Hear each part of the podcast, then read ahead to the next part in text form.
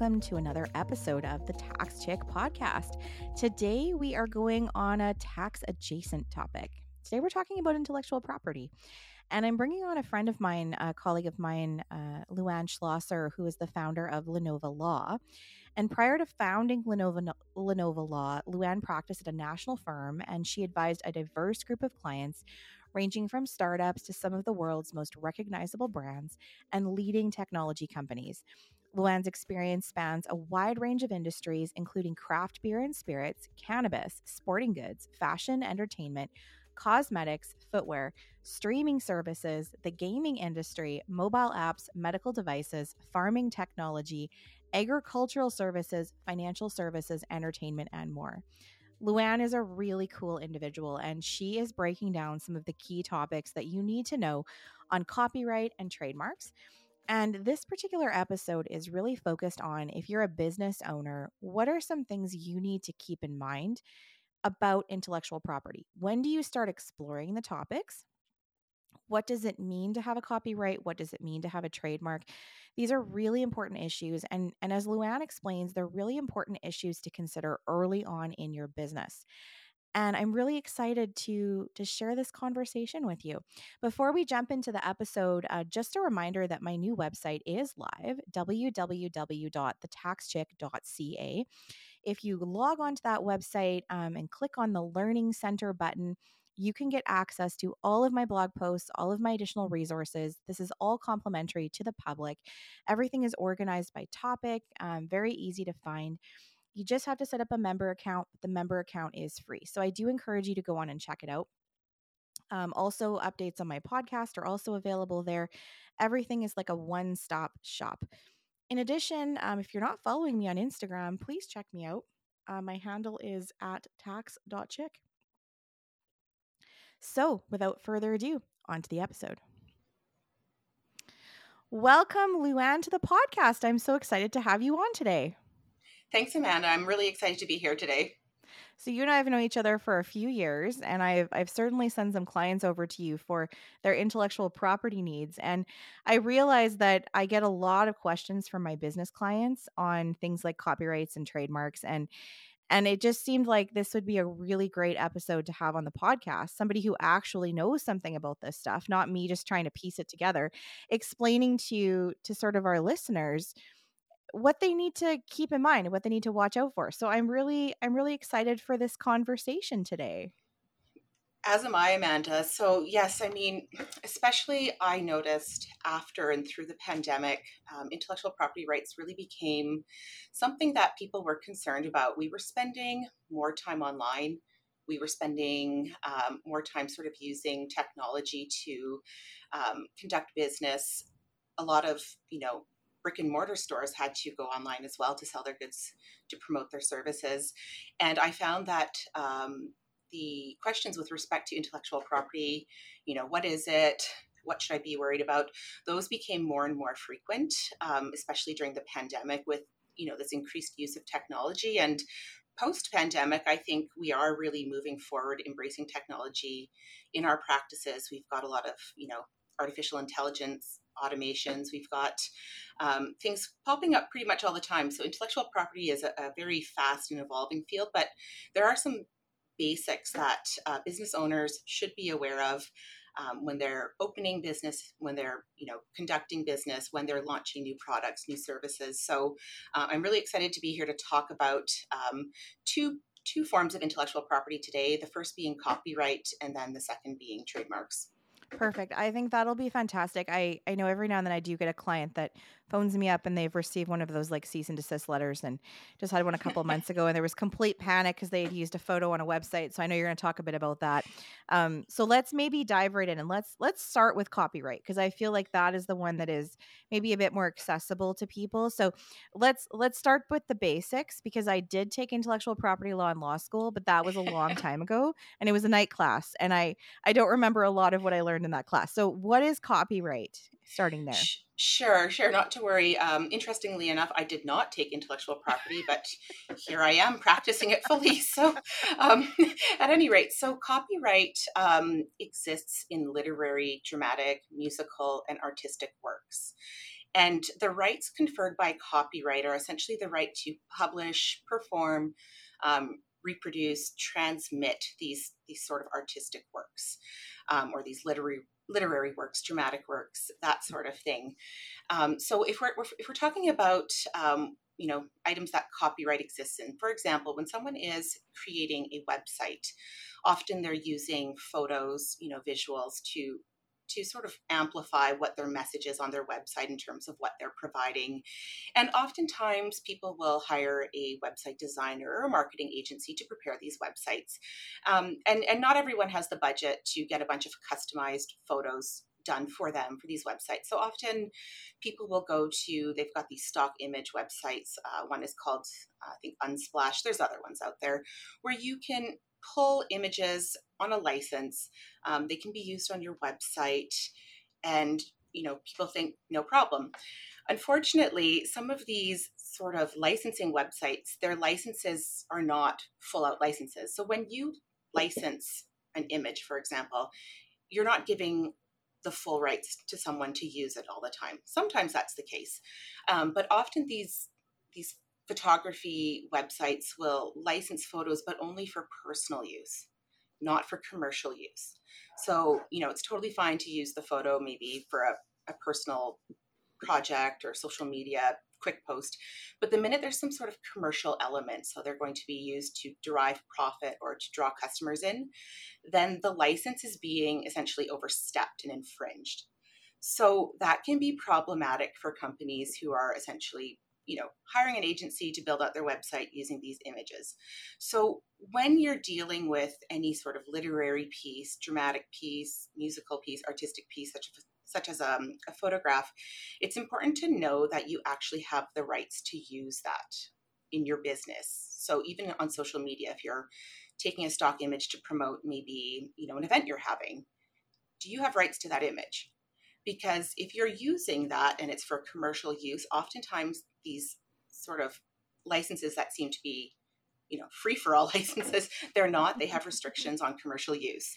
So so it's really important that business owners understand that you know even if something says public domain or even if their um, website creator says you know we've prepared this for you we've used images from um, you know a certain entity that allows for free licensing these business owners should should ensure that there is some sort of contract between them and their website creator that the website creator does in fact have the rights to provide mm. those images, the full rights.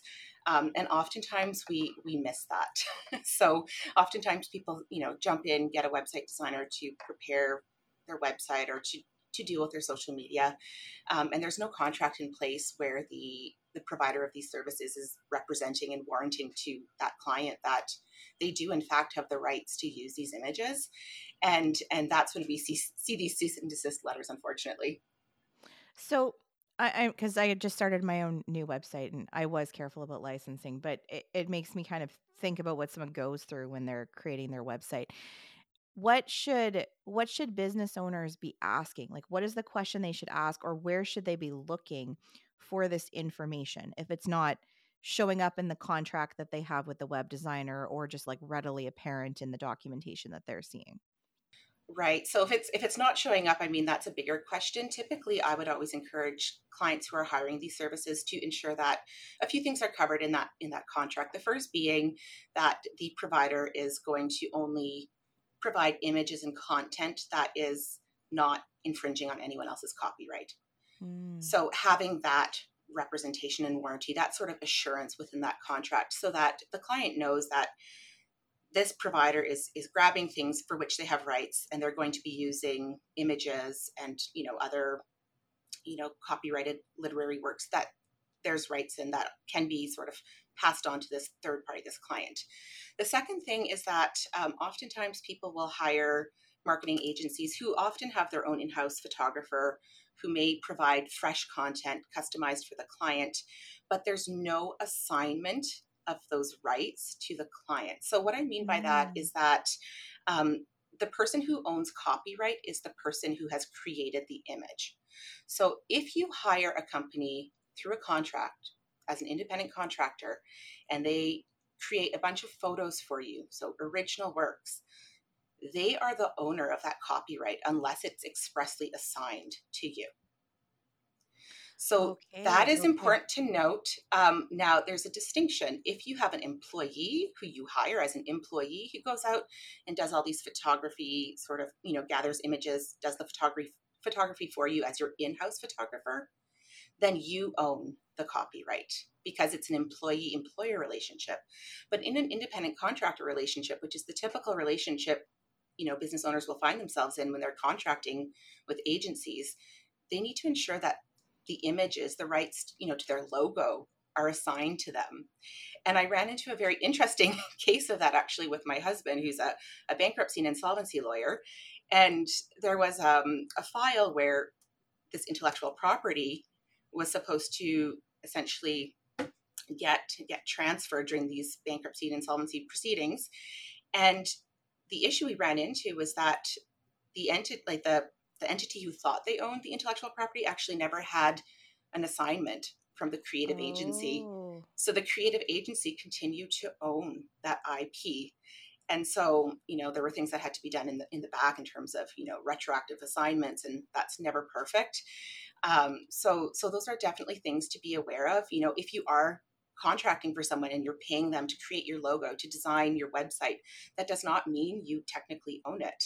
Um, you need an outright express assignment, a written assignment from that provider if they're providing those services as a contractor. Well, and I guess too, then if you're a business owner and you're selling your business, this is when I'm always sort of paying attention to it. Is you you have to make sure that if you're selling your business and you're selling all the stuff in your business, that there's a proper assignment of those things as well.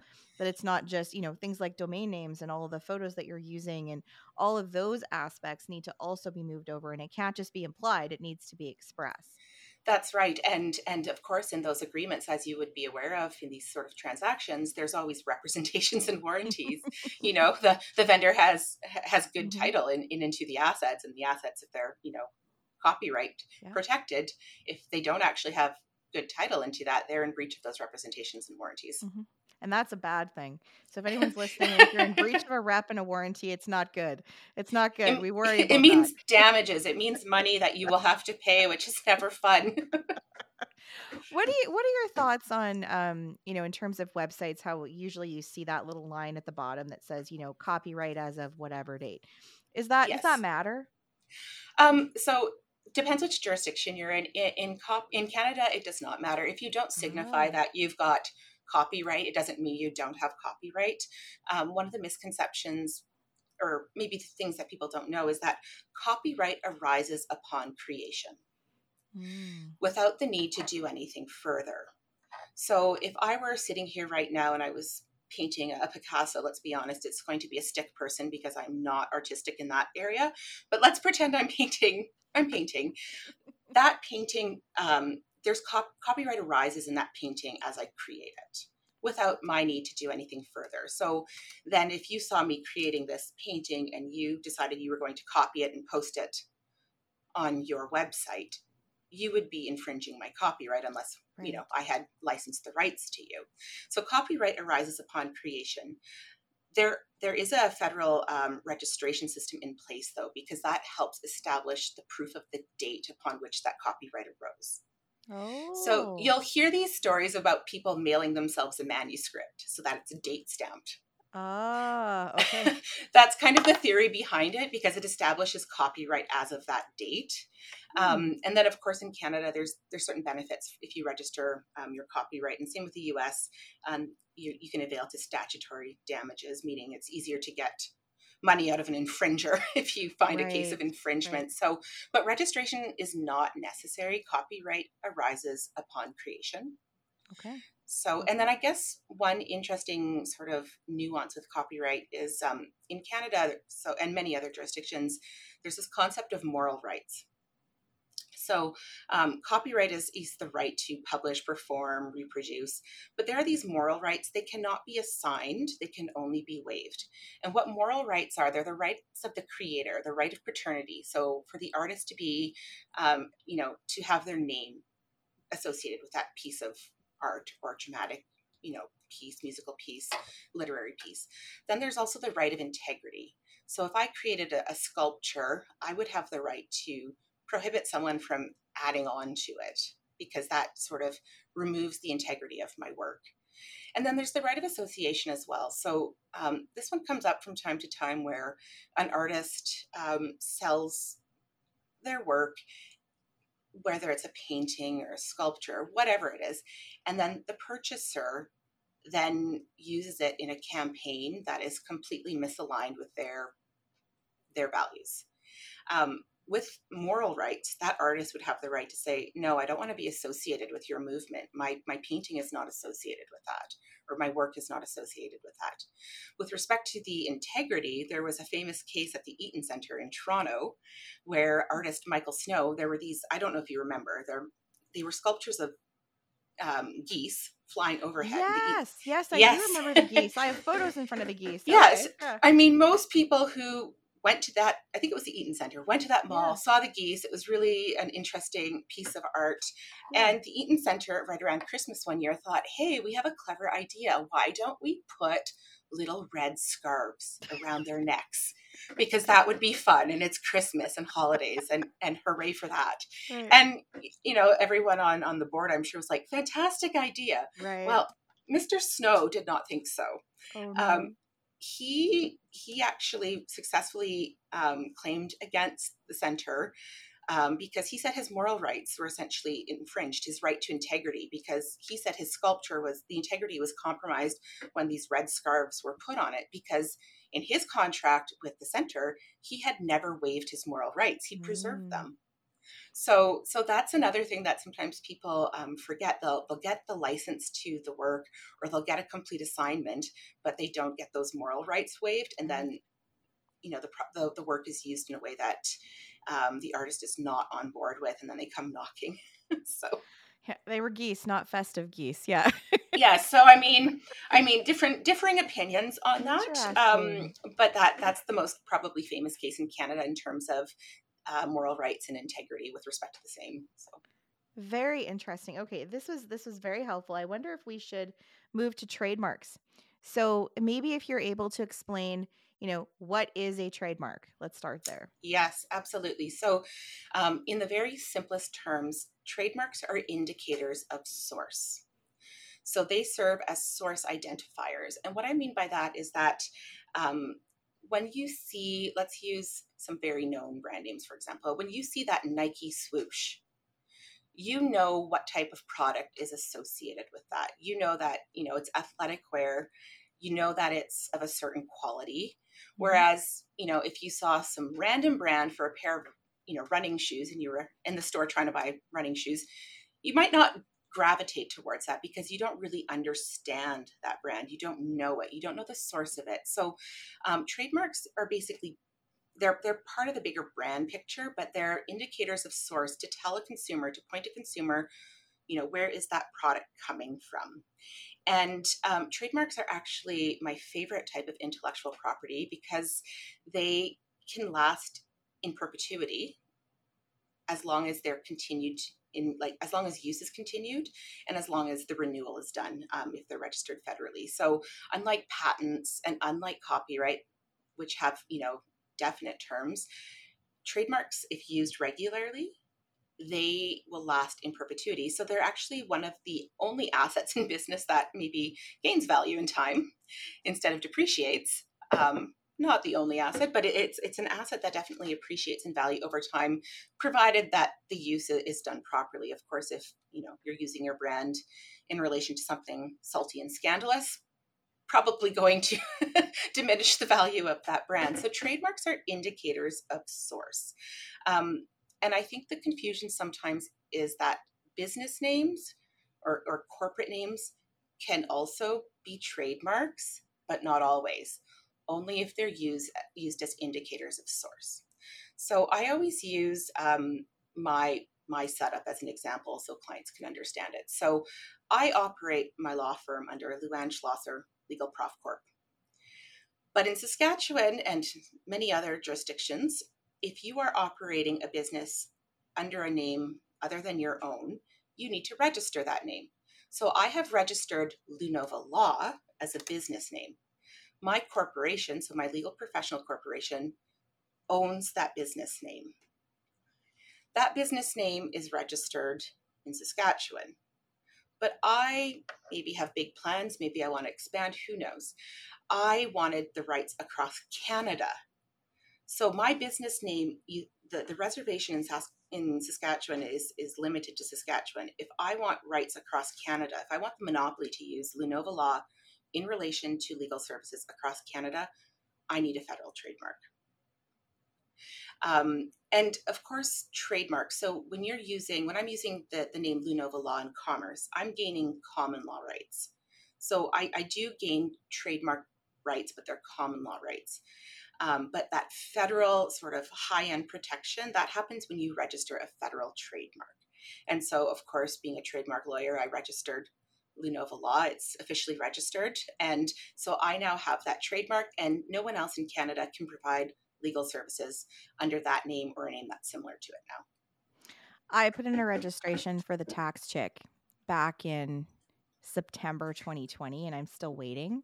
Yes, yes. And and I'm like I'm glad I did it because I mean at the time I didn't really know whether it was mm-hmm. going to be worth it. And it's it's kind of an interesting process and, and maybe you can talk a bit about that, but I was when I worked with a trademark agent, like you, not not everyone can just go register a trademark. Like you you need you need to, well, to work with someone, don't you? Yeah, to- well, you don't need to. You certainly can register one on your own, but um, there are some technicalities that people will miss and they're they're silly right. technicalities and because of the long wait from application to eventual registration working with an agent can certainly smooth things over um, agents can also do um, like a pre-vetting search so when i talk about these these vetting searches um, they can do a determination as to whether or not there's something similar or the same out there that's going mm. to prevent mm. you from getting that that trademark and that is important not only because the wait time is quite long but um, there's sometimes a misconception from business amongst business owners that think okay i've registered the business name in saskatchewan so i own that name and i've had this happen on a number of occasions where you know business owner registers their name they say I see someone in Ontario using pretty much the same name for the same product. I want you to send them a cease and desist letter. And I said, on what basis? Mm-hmm. Well, they're using my name. And I go, they also have their name reserved in Ontario, it appears. Mm-hmm. Well, how can that be? Well, because each province and territory has their own sort of naming rules with respect to business names and, and corporate names. And in the past, there was very little coordination between the provinces and territories. It's a bit better now because they'll they'll pull more thorough searches, and of course, technology helps us identify these potential confusing um, business names across Canada. But you know, really, you're registering in Canada doesn't, or sorry, in Saskatchewan. It doesn't matter what's going on in Ontario for the purposes of our business registry. They're typically looking at what's happening in Saskatchewan. And so um, it, has been the case, going back to my example about the entity in Ontario, it's been the case where my client sees this entity in Ontario also setting up an Instagram, and mm. my client is frustrated because they are also wanting to franchise their business in the future across oh, Canada. Okay. And then, then, then it got even more interesting because in this particular case, the entity out east actually went ahead and applied for a trademark. Okay, and so the trademark is going to trump, right? Like if we absolutely. And will it will it actually prevent then your client in Saskatchewan from using the name in Saskatchewan? It could. It could. Oh boy. So um, it, it could, unless the client was going to take some sort of um, action against that application. So in Canada, um, we are a first to use jurisdiction, meaning the first person to use the brand in commerce is the one who has the rights. The prior user has the prior rights. Okay. However, in the trademark system, like in the registry, they assess applications based on the date filed. And before some amendments came into effect in 2019, you would actually have to state the date of first use. They've removed that. We don't know why, but they have. Mm. So now it's very hard to determine when you look at the registry, if someone applies for something, it's hard to determine, well, since when were they using that? Are they in fact the prior user? It's hard. So you have to do some research. And in this case, um, it, it, boiled down to who was the prior user of the trademark. Was it my client? Was it the other client? Mm. But that requires monitoring of this trademark database. And what business owner is spending their days monitoring a trademark database? I mean, maybe Mm-hmm. some, maybe some, but you know, few. And so if you are not monitoring the trademark database, if you don't have a trademark, if an entity gets the trademark and then there's there's sort of a grace period after once it's registered, if you don't know about it, you don't try to oppose it, you don't if you don't do that and they get that trademark, eventually they could turn around and say, We own the federal trademark. You stop using that, notwithstanding the fact that the client's been using it for years. And that could result in the client, you know, you're losing the goodwill, the name of your business. People all of a sudden, you know, what happened to such and such business? It's not there anymore. No, they Mhm. had to rebrand. Why? Um, you have to change your storefront. You have to change your like marketing materials. It just snowballs from there. Um, so that's you know kind of a worst case scenario. Um, other issues you know we're seeing is that you know a lot of online businesses you know online business there's there are no borders Mm. so you want to ship things out to ontario you want to ship things out to bc oh wait a minute your your product your line of clothing is the same as that clothing entity out in bc and then you get a cease and desist letter so um, just in terms of, of you know these borders coming down with online commerce um, having a registered trademark is definitely a benefit um, also online for example on facebook instagram uh, if you have people squatting trying to mimic you online if you have a registered trademark you typically have better recourse against these entities Mm. So when we think about a trademark, I mean, we often think about it as a logo, but it can be a logo, it can be a name, it, it can be. We can we do sounds in Canada, or is that just in the U.S.? yes yes we can do sounds we can do colors we can do scents Really? anything used as an indicator of source can be a trademark. So the MGM Lion, the big Right. roar, that is trademarked. Um, the the Dolby surround sound that you hear in theaters before movies, that that sort of ping is is trademarked because it's an indicator of source. When you hear that, you know, oh, it's Dolby surround providing sound services. Okay. So anything anything that can be an indicator of source. Of course, these I would call them non-traditional trademarks. They're a lot harder to get because um, there's an argument maybe that they're not distinctive.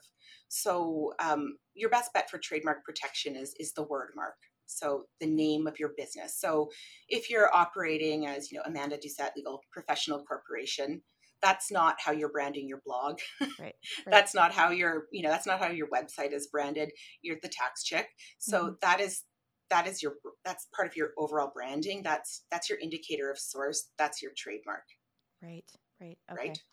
So if you were to kind of give I'm thinking like to kind of wrap this up in a bow for a business owner. If a business Mhm. owner's listening to this and thinking, "Oh boy, do I need to get a trademark?" What would be sort of three reasons why or four reasons why somebody might want to start thinking down that route? Sure. So, I mean, I'm probably an interesting person to talk to before a business incorporates, before a business launches a product. I want them to do a trademark vetting search before they Mm, register a business name.